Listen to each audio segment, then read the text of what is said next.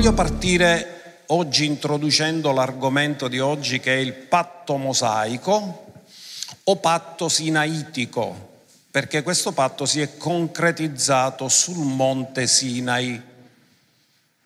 Voglio partire con una scrittura, Giovanni 1, 17, che ho voluto mettere a cappello di questa continuazione sui patti e le promesse.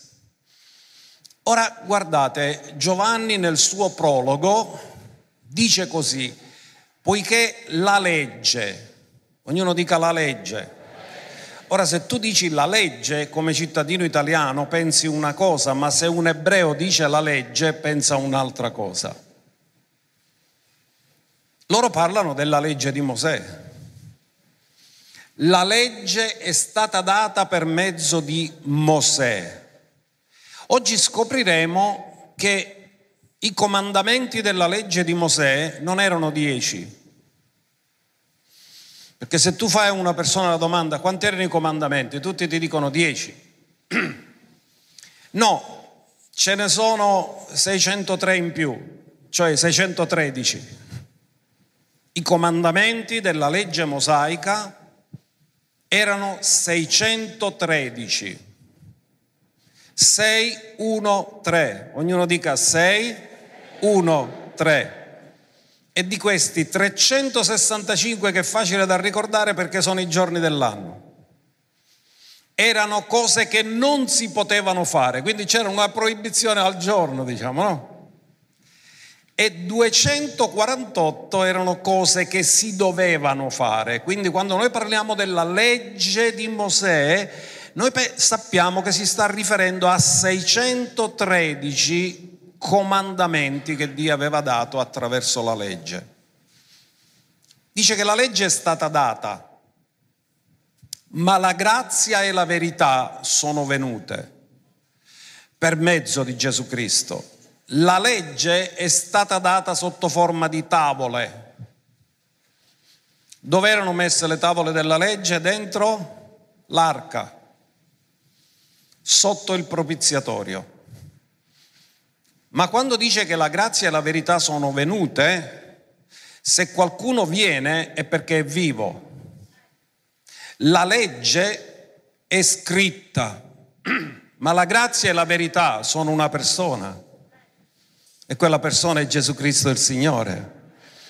Così dice che la grazia e la verità sono venute per mezzo di Gesù Cristo. La domanda che ci facciamo è, perché dobbiamo studiare il patto mosaico? Perché tu non puoi capire quello che Gesù ha compiuto se tu non sai che quando Gesù è venuto, è venuto sotto il patto mosaico. Quindi tu devi capire che Gesù ha vissuto in una dispensazione regolata dal patto mosaico. E tu non puoi capire che cosa lui ha detto quando ha pronunciato quella meravigliosa parola di Giovanni 19, 19, tetelestai, se tu non comprendi che cosa lui ha compiuto e non puoi capire cosa ha compiuto se tu non comprendi sotto quale patto lui viveva.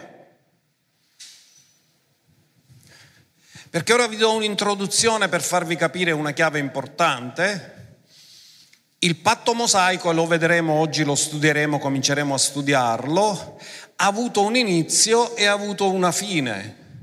L'inizio è sul monte Sinai, la fine è sul Golgota. È partito da un monte ed è finito in un altro monte, perché oggi il patto mosaico è stato compiuto, ma noi dobbiamo studiarlo per capire quando Gesù ha detto che tutto è compiuto, cosa è stato compiuto se non sappiamo cosa richiedeva? Allora,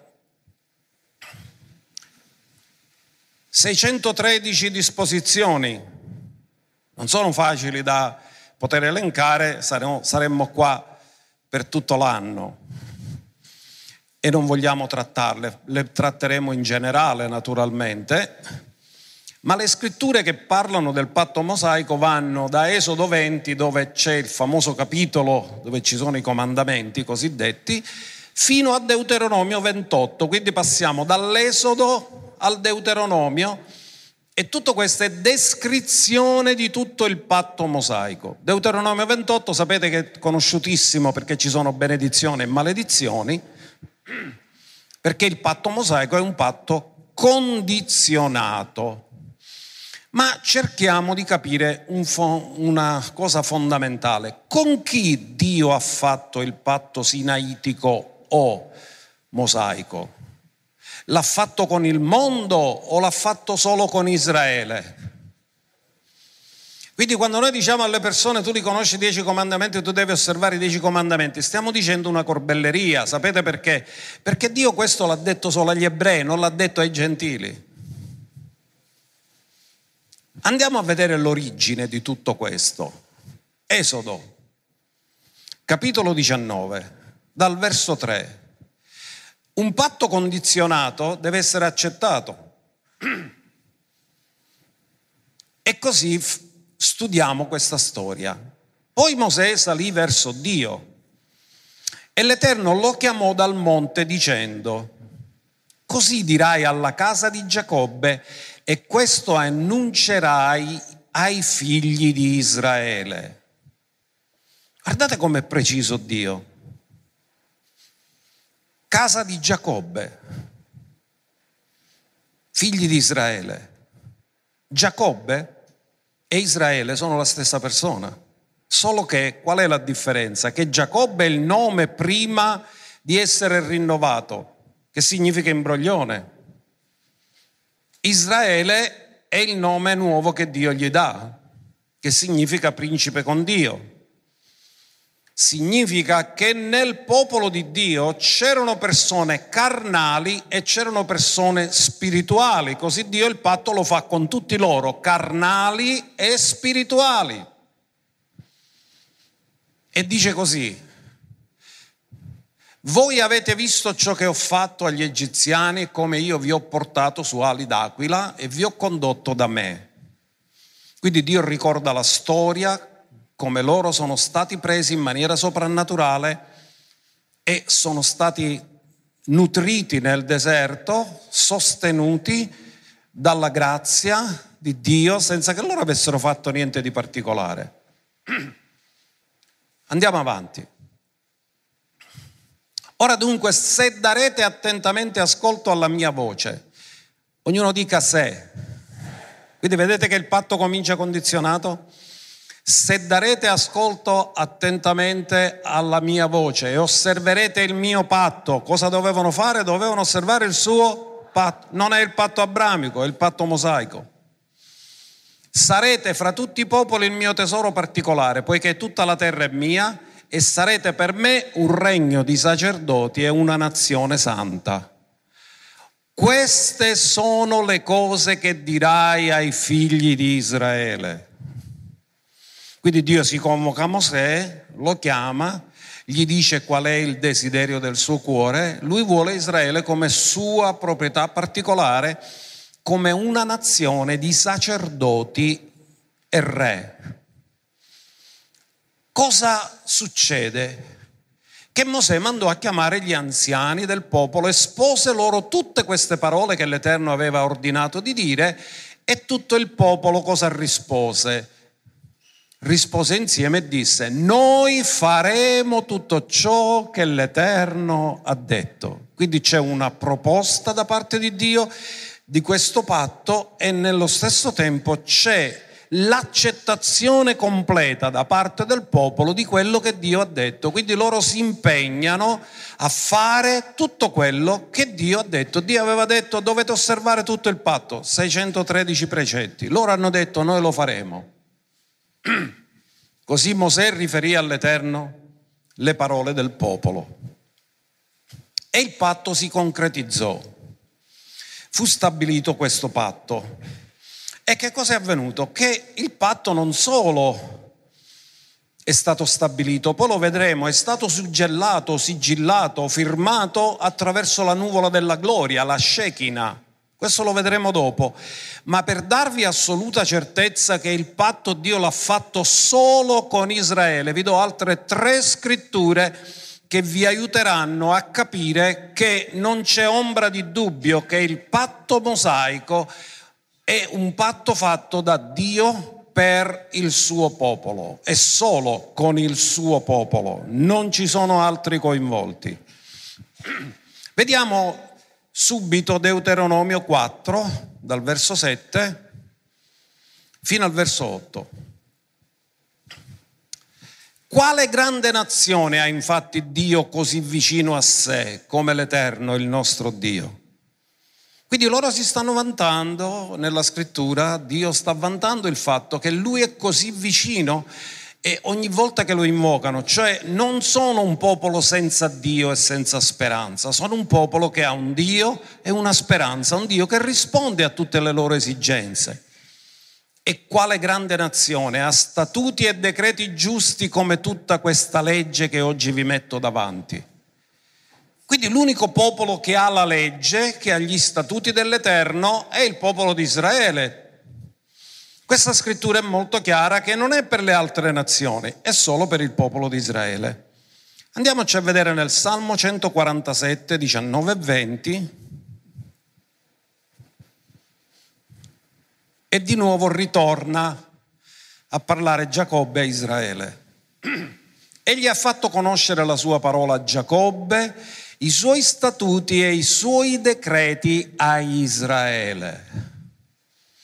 Quindi notate che la rivelazione è solo per i discendenti di Giacobbe, per i discendenti di Israele, quindi sia per i carnali che per gli spirituali. Poi guardate ancora, verso 20.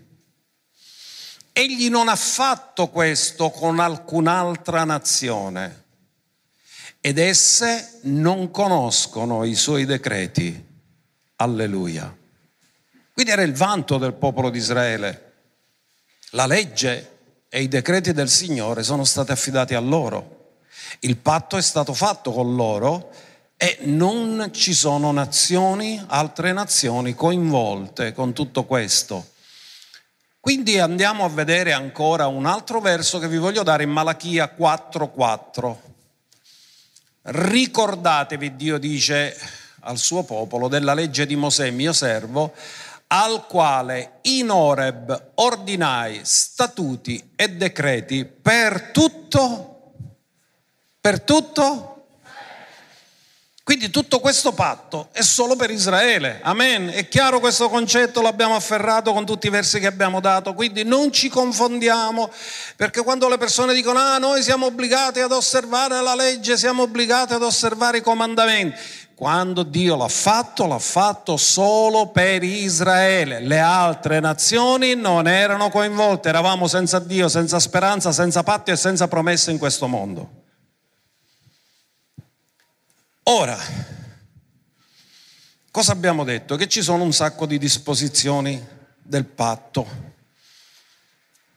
613.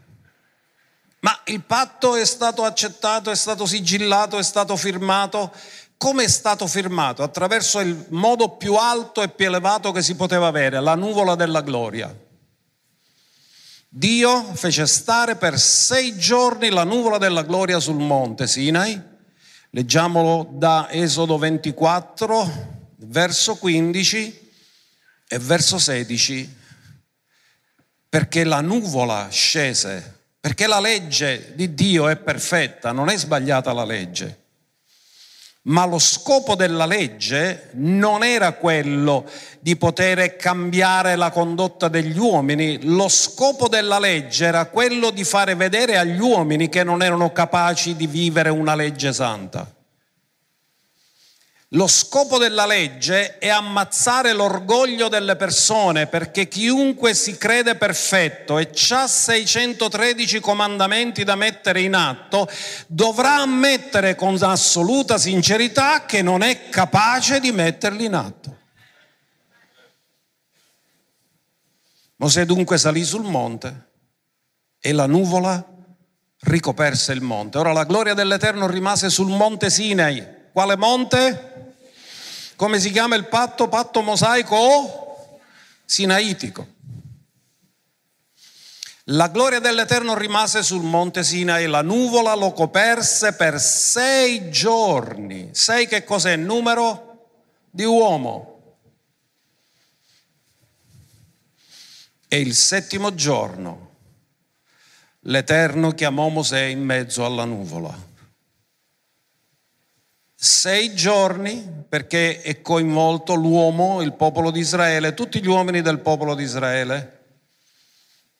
E dopo sei giorni Dio chiama Mosè da mezzo alla nuvola. Quindi il patto è condizionato, ma è firmato e sigillato attraverso la nuvola della gloria. Ora andiamoci a vedere le benedizioni e i giudizi della legge, perché essendo un patto condizionato, se ubbidisci ricevi benefici, se disubbidisci c'è un giudizio su di te. Amen? E così con la legge, tutte le leggi funzionano così. Se ti fermano, ti controllano se tu stai rispettando le leggi. E appena ti fermano con la macchina, cosa ti dicono? Patente e libretto. E c'era quello che fu fermato due giorni di seguito.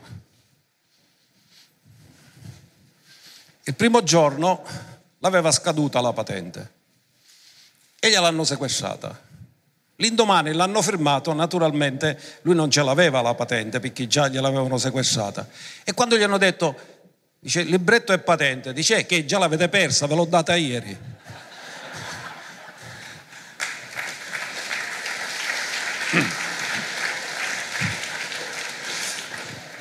Potete pure ridere perché ogni tanto ci sta.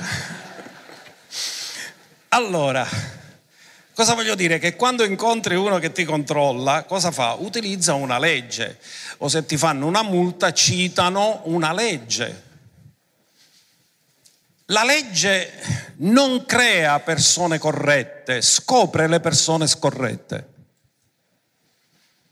E anche quando Dio ha dato la legge, la legge non ha creato un popolo santo, ha scoperto che c'era un popolo che non era santo.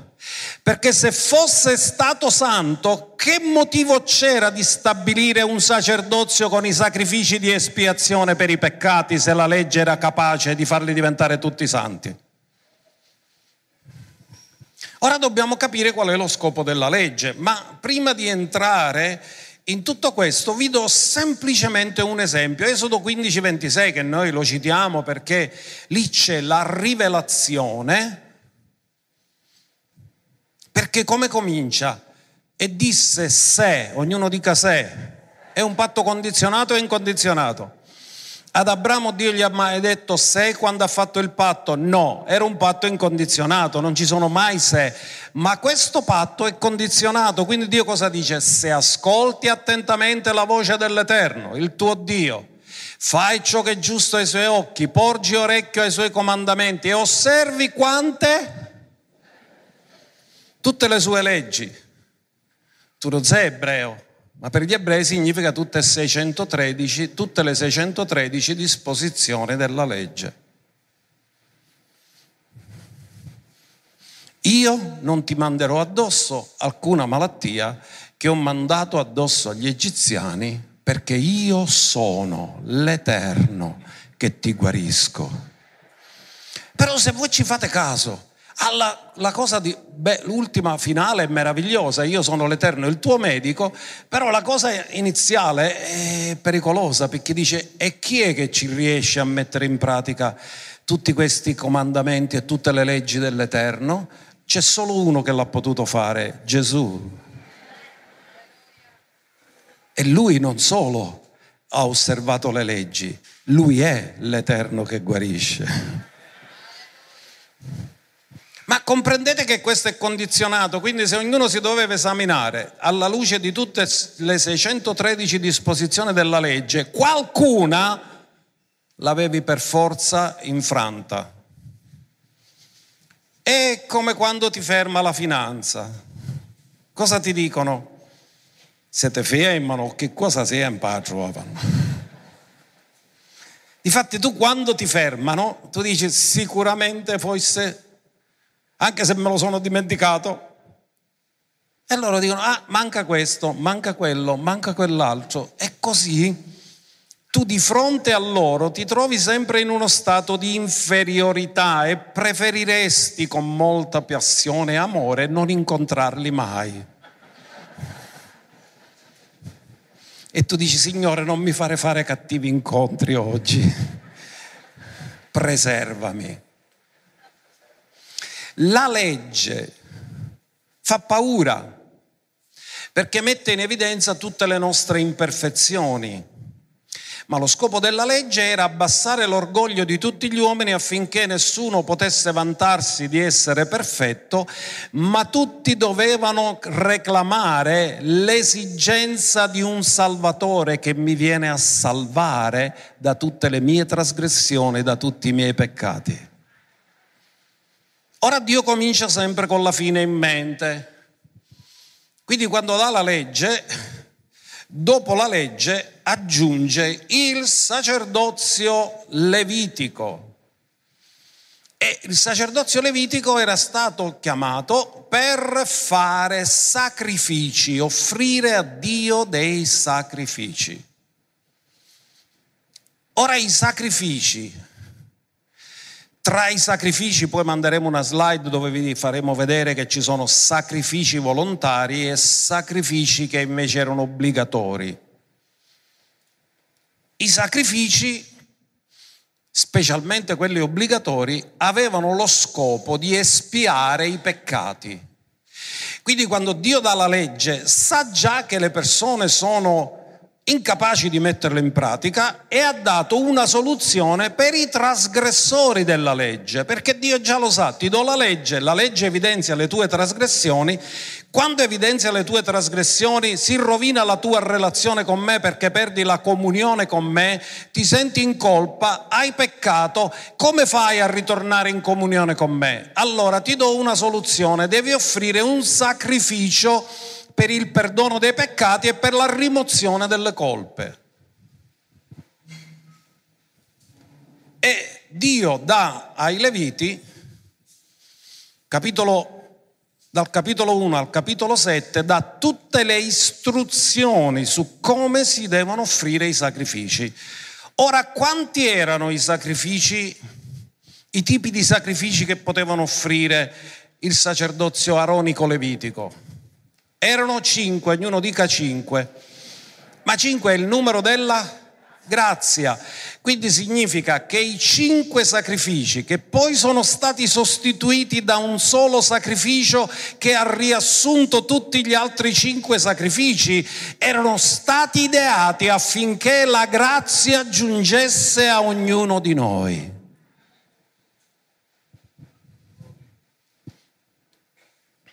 Andiamo a vedere quali erano questi sacrifici. Il primo è quello che si bruciava per intero, si chiamava olocausto. Ognuno dica olocausto. Poi c'erano sacrifici che erano offerte di cibo, poi c'erano sacrifici di pace cosiddetti, poi c'erano i sacrifici per la colpa e i sacrifici per il peccato. La colpa poteva venire anche quando la persona aveva sbagliato involontariamente.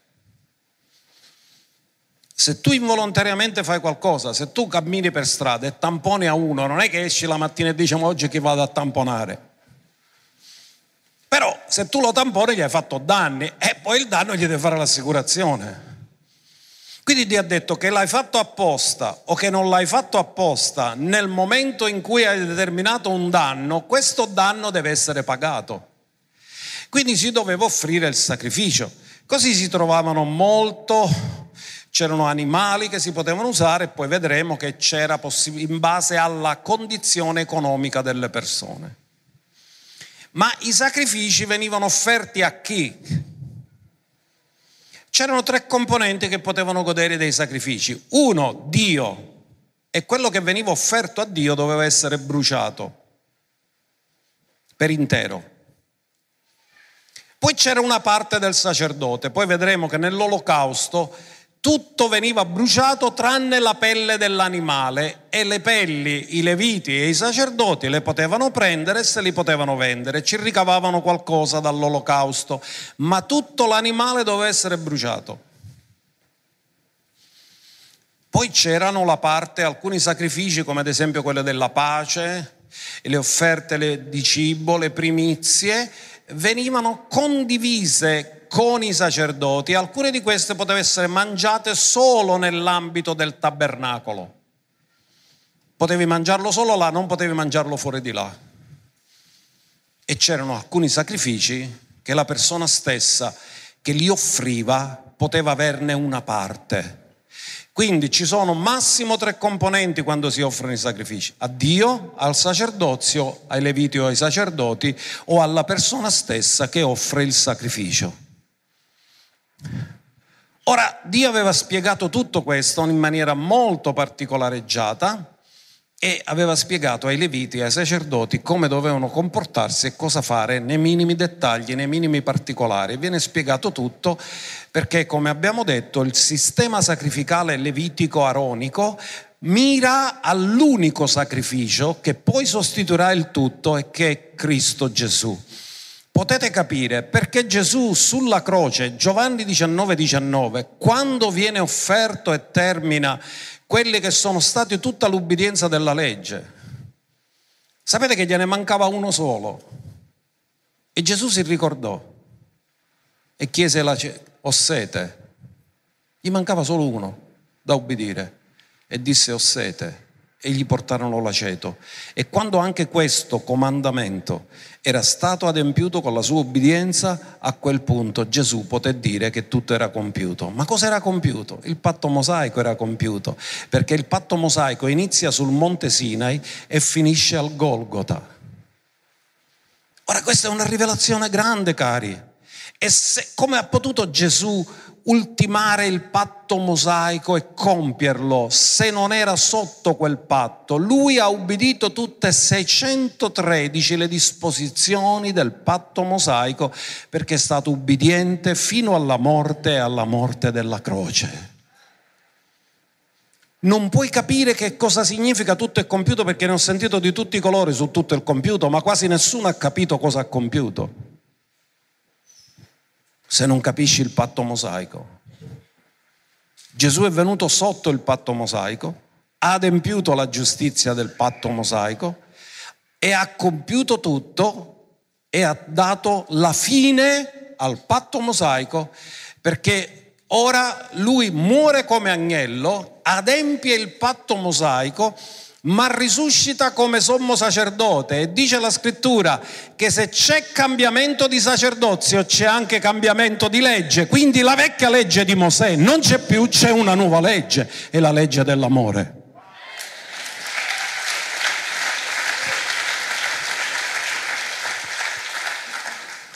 Allora, prima offerta, olocausto, eccolo qua, ci hanno mandato la slide, quindi sacrifici volontari, olocausto, cereali e offerte di pace, sacrifici, quelli prescritti erano per il peccato e la colpa, questi erano obbligatori, quelli erano volontari. Nessuno ti costringeva a offrire un olocausto, era una tua iniziativa personale. Nessuno ti costringeva a offrire le primizie, era una tua iniziativa personale ma c'erano altri che invece erano stati scritti che si dovevano fare. Quindi l'olocausto, c'è molto che la scrittura insegna su questo. E se vi ricordate, vediamo se siete attenti al patto abramico. Quando Dio disse ad Abramo di offrire Isacco sul monte Moriah, cosa gli disse? Che tipo di offerta doveva fare? Offrilo in olocausto. Quindi Isacco doveva essere un, doveva essere bruciato per intero. Quindi non è che finiva quando Abramo lo uccideva.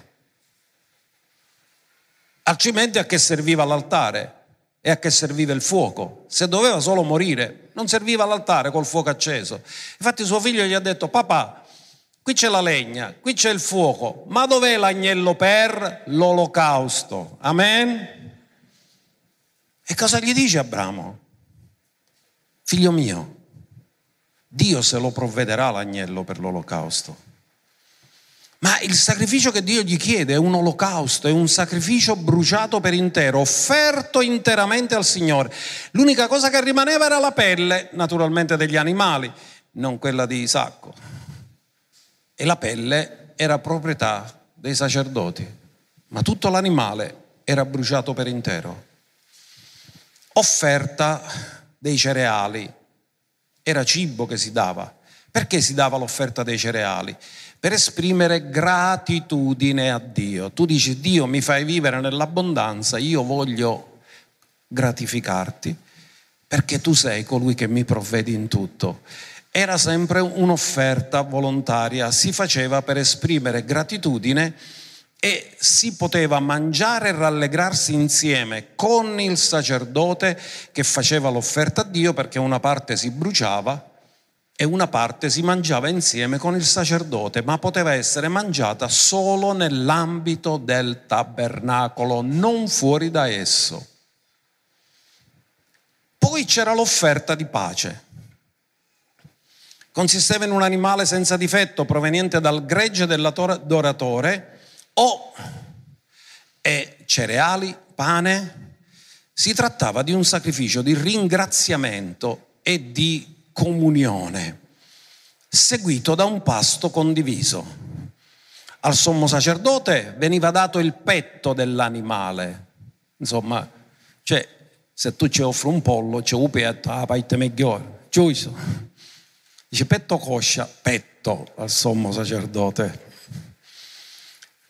Ai sacerdoti ufficianti veniva data la zampa anteriore destra e queste porzioni venivano chiamate offerte elevate o offerte agitate. E voi sapete che significa offerta elevata e offerta agitata? Si chiamavano così perché quando prima di offrirle si dovevano agitare, si dovevano alzare ed agitare. Poi Tutte queste cose, il grasso, il reni, il lobo del fegato venivano date a Dio, questi venivano bruciati tutti ed il resto dell'animale veniva consumato dai partecipanti come simbolo del fatto che Dio provvede. Anche l'offerta di voto che si faceva, quella di ringraziamento, quella di libera volontà menzionata nell'Antico Testamento, rientrano tutte nelle cosiddette offerte di pace perché sono volontarie.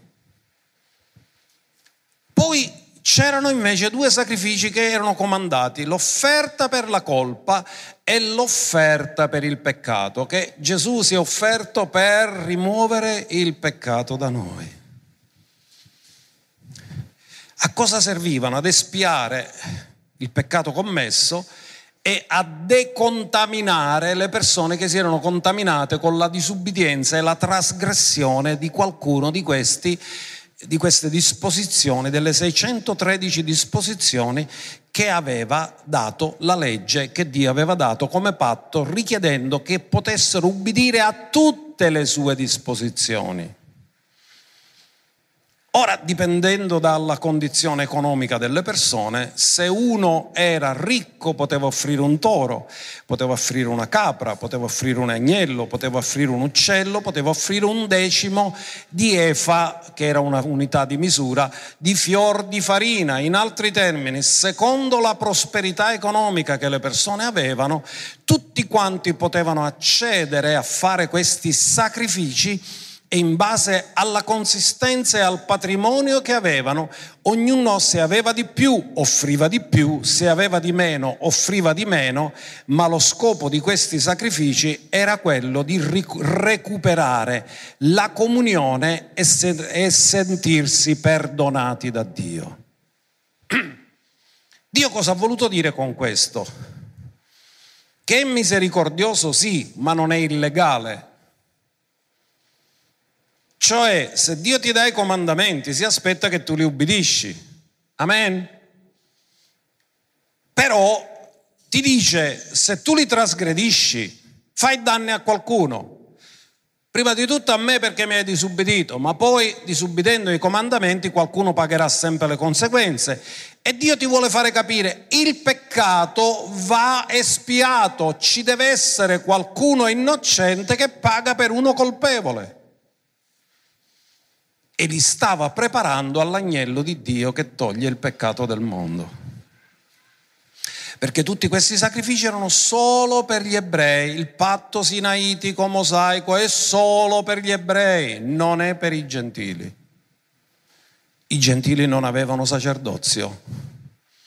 Il sacerdozio levitico e il sommo sacerdote nello Yom Kippur, lui copriva i peccati di tutta la nazione di Israele, non dei gentili. Così dobbiamo comprendere queste cose. Quindi quando c'era colpa e quando c'era peccato bisognava offrire questi sacrifici di espiazione. C'era un prezzo che si pagava per recuperare la comunione e il perdono. Ora, noi dobbiamo capire che la grazia è gratuita per noi, ma è stata molto costosa per Dio, perché Dio per farci grazia ha dovuto sacrificare il meglio che aveva, il suo figlio. Amen. La grazia è gratuita ma è costosa, è gratuita per noi ma è costosa per colui che ce l'ha provveduto. E la grazia e la verità sono venute per mezzo di Gesù Cristo e possiamo dire per mezzo del sacrificio di Gesù Cristo. Senza quel sacrificio non ci sarebbe stata grazia e non ci sarebbe stata verità conosciuta per tutti. Ora questo è meraviglioso, è straordinario. La parola ebraica per espiazione non significa togliere, significa coprire. I sacrifici degli animali non riuscivano a togliere il peccato e il ricordo del peccato. Riuscivano a malapena a farti sentire perdonato e a recuperare la comunione con Dio ma la coscienza di peccato non veniva rimossa. Ora lo guarderemo attraverso che è l'ultima epistola che Dio scrive al suo popolo, l'epistola agli ebrei, dove gli spiega il significato di quello che è avvenuto già attraverso il sacrificio di Cristo Gesù. Quindi ricordiamo una cosa, dove comincia il patto sinaitico sul monte? Ve l'ho detto sinaitico, è cosa non è più facile, no? Dove finisce? Al Golgota. E quindi quando Gesù dice te te le stai, che significa? Che è finito il patto mosaico, è compiuto. Quindi tutti quelli che hanno continuato a fare sacrifici di animali, tutti quelli che hanno continuato a ubbidire alla legge mosaica, tutti quelli che hanno continuato a offrire sacrifici, sacerdoti e leviti che hanno continuato il servizio, erano già tutti licenziati e abusivi perché Gesù l'aveva compiuto e da quel momento non c'è più il sacerdozio levitico aronico, c'è il sacerdozio secondo l'ordine di Melchisedec. Dio ha cambiato sacerdozio e alcuni hanno continuato nel vecchio sacerdozio, in altri termini non hanno riconosciuto la realtà e hanno continuato con l'ombra perché la realtà è Cristo. Andiamo a vedere Ebrei capitolo 10, verso 1. Quindi ricordiamo, patto mosaico è un patto condizionato. Essendo un patto condizionato, vi do un accenno prima che svilupperemo prossima, le prossime volte. Qual era il segno del patto mosaico? Il segno del patto abramico era la circo e il segno del patto mosaico che cos'era? Era lo Shabbat. Era il sabato. Dio ha detto da questo sarete distinti da tutti gli altri popoli sulla faccia della terra perché voi sarete il popolo che osserverà lo Shabbat. Quindi la circoncisione c'era nel patto mosaico perché veniva mantenuta la circoncisione, ma il segno del patto sinaitico non era la circoncisione, il segno del patto sinaitico era lo Shabbat. Però, ascoltate bene, la circoncisione aveva anche un valore. Ricordate cosa gli dice l'Apostolo Paolo ai Galati quando dice, quando i giudaizzanti vanno dai Galati e gli dicono vi dovete circoncidere, vi dovete circoncidere. E Paolo cosa ha scritto ai Galati? Se voi vi fate circoncidere siete obbligati a osservare tutta la legge, perché la circoncisione nel patto sinaitico non era come nel patto abramico, era l'impegno ad osservare tutti e 613 comandamenti della legge. Quindi Paolo ha detto, se voi vi fate circoncidere state confessando che voi ritornate sotto la legge, mentre io vi ho predicato che Gesù ha compiuto la legge.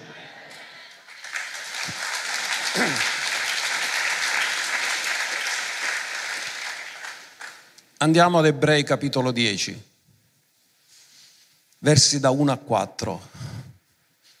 La legge infatti avendo solo l'ombra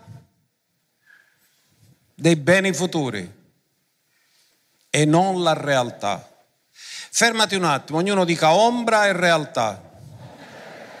Ci può essere ombra senza la realtà?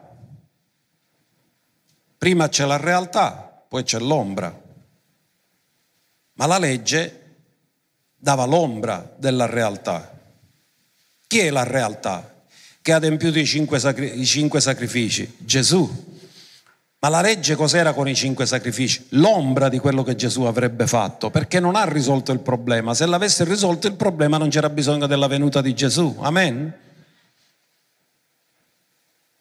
La legge aveva l'ombra dei beni futuri. Ora che ne direste? Se tu,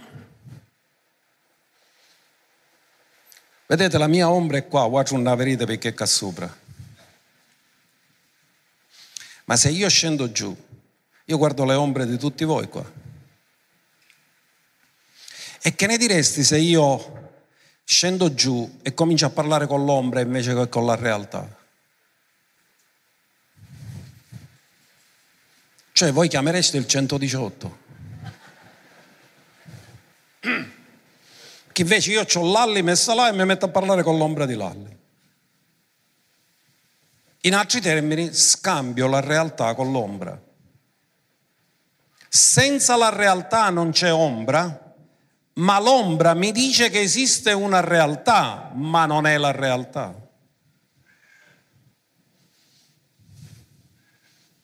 Dice che non la realtà stessa delle cose non può mai rendere perfetti quelli che si accostano a Dio con gli stessi sacrifici che vengono offerti continuamente anno dopo anno.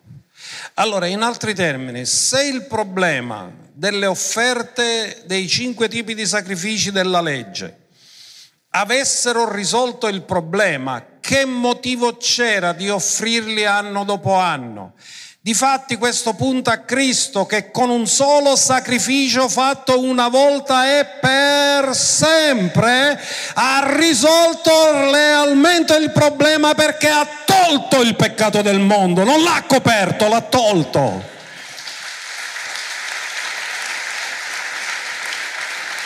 Dice se la legge fosse stata capace si sarebbe cessato di offrirli questi sacrifici perché gli adoratori una volta purificati non avrebbero avuto più alcuna coscienza dei peccati. Ma siccome i peccati venivano coperti non venivano tolti,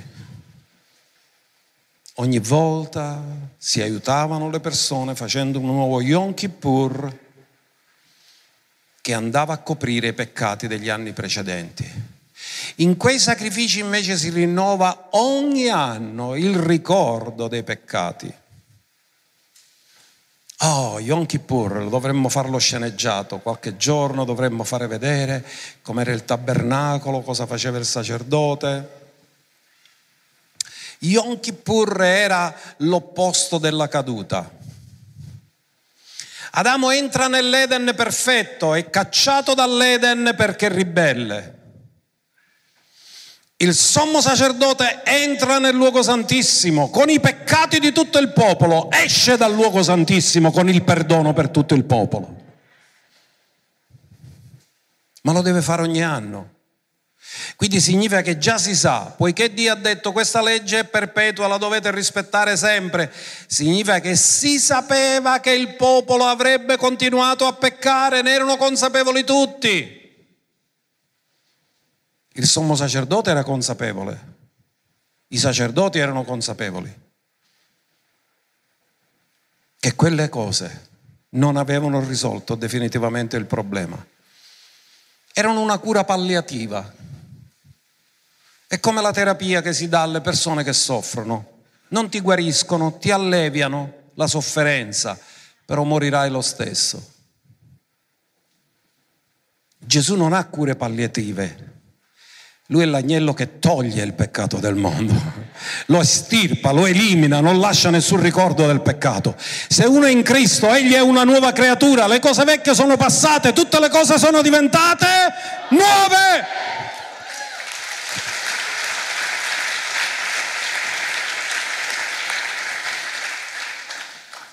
poiché è impossibile, ognuno dica impossibile, che il sangue di tori e di capri tolga i...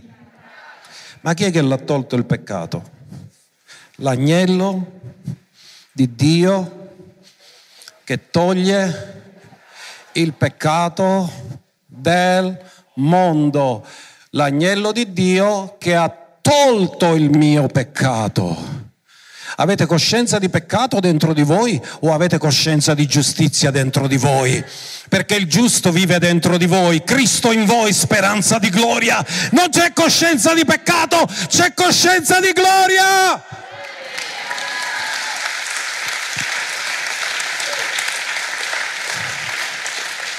Tutti hanno peccato e sono privi della gloria di Dio, ma quando viene rimosso il peccato ritorna la gloria di Dio.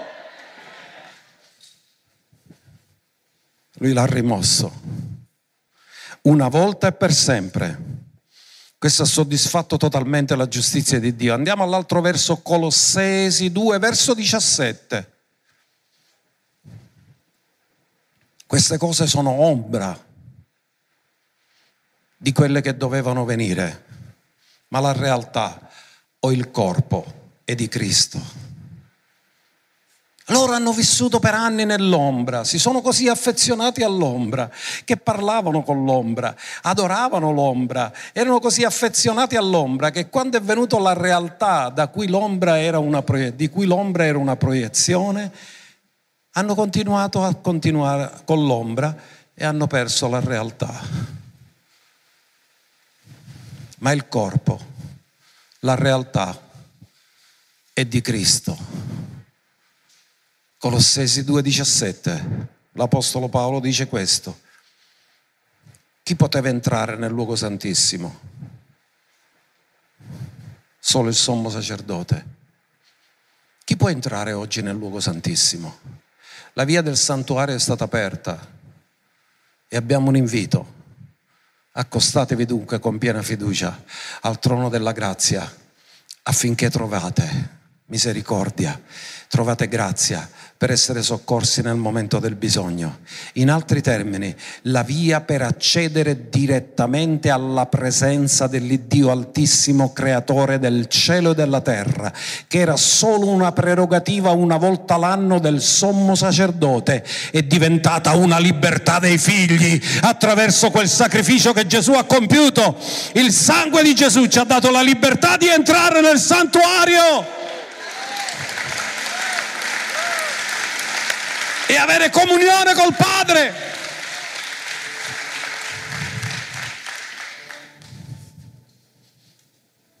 E puoi andare e offrire non più sacrifici di sangue, ma sacrifici di lode, perché tutto è compiuto. E se tutto è compiuto puoi solo ringraziare. Se tutto è compiuto non c'è più niente da compiere. Se tutto è compiuto puoi solo ricevere. Se tutto è compiuto puoi solo offrire ringraziamenti, lode, adorazione al Signore, dicendogli grazie che hai fatto tutto. Non è un'ombra, ora è la realtà nella mia vita. Cristo in me, speranza di gloria. Alleluia non puoi capire che significa tutto è compiuto se non sai cosa Dio aveva detto che si doveva compiere. 613 precetti si dovevano compiere. E Gesù muore e dice papà, tutto fatto, li ho fatti tutti. Ora la legge attribuiva giustizia a chi l'aveva obbedita tutta. Com'è che Gesù ci ha potuto donare la giustizia? Perché il Tribunale dei Cieli, esaminando la vita di Gesù,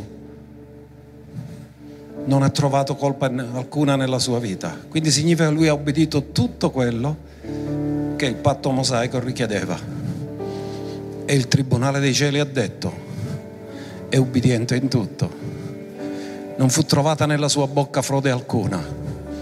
È stato ubbidiente in tutte le cose e Dio, poiché era giusto, lo ha risuscitato dai morti. La morte non lo poteva trattenere, perché il salario del peccato è la morte, ma se non c'è peccato la morte non ha potere. E Dio l'ha risuscitato dai morti. E noi in Lui.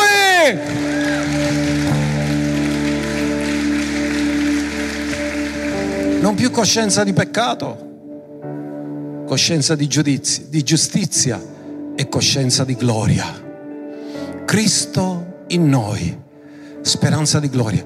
Guardando dentro di te tu non vedi peccato, guardando dentro di te tu vedi gloria. Ascoltatemi, quando Gesù è stato risuscitato dai morti, noi siamo nati di nuovo con Lui, amen? Ci è stata restituita l'immagine che Adamo aveva perso nella caduta Quindi dentro di noi cosa c'è? L'immagine di Dio. Dio li creò a sua. In altri termini, ascoltate bene questo. Quando Dio guarda dentro di te, non vede te, vedi la sua immagine in te, vede Lui in te. Ed è per questo che il secondo Adamo, l'ultimo Adamo, quello che è venuto sulla terra, perché non avevamo idea com'era Adamo prima della caduta, l'ultimo Adamo che è venuto sulla terra, cosa ha detto? Chi ha visto me ha visto il Padre. In altri termini, la vera immagine del Padre è perfettamente riflessa in me e chi ha visto me ha visto il Padre e quando l'immagine ci è stata data, chi vede noi deve vedere il Padre.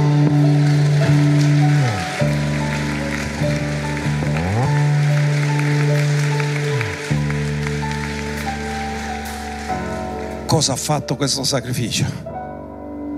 ha ribaltato tutti gli effetti della caduta. E ci sono quelli che ancora credono come se Dio non l'avesse fatto. E io ho compassione per il popolo ebraico che ancora sono legati alle ombre e hanno rifiutato la realtà. Ma quello che loro hanno rifiutato Dio l'ha dato ai gentili, che eravamo estranei ai patti, alle promesse. Però abbiamo creduto che l'agnello di Dio non ha tolto solo i peccati degli ebrei, ha tolto anche i nostri, ha tolto i peccati del mondo e quel sangue è potente di salvare chiunque lo invoca, perché chiunque avrà invocato il nome del Signore sarà salvato. A Lui tutto l'onore e la gloria. Facciamogli un applauso meraviglioso.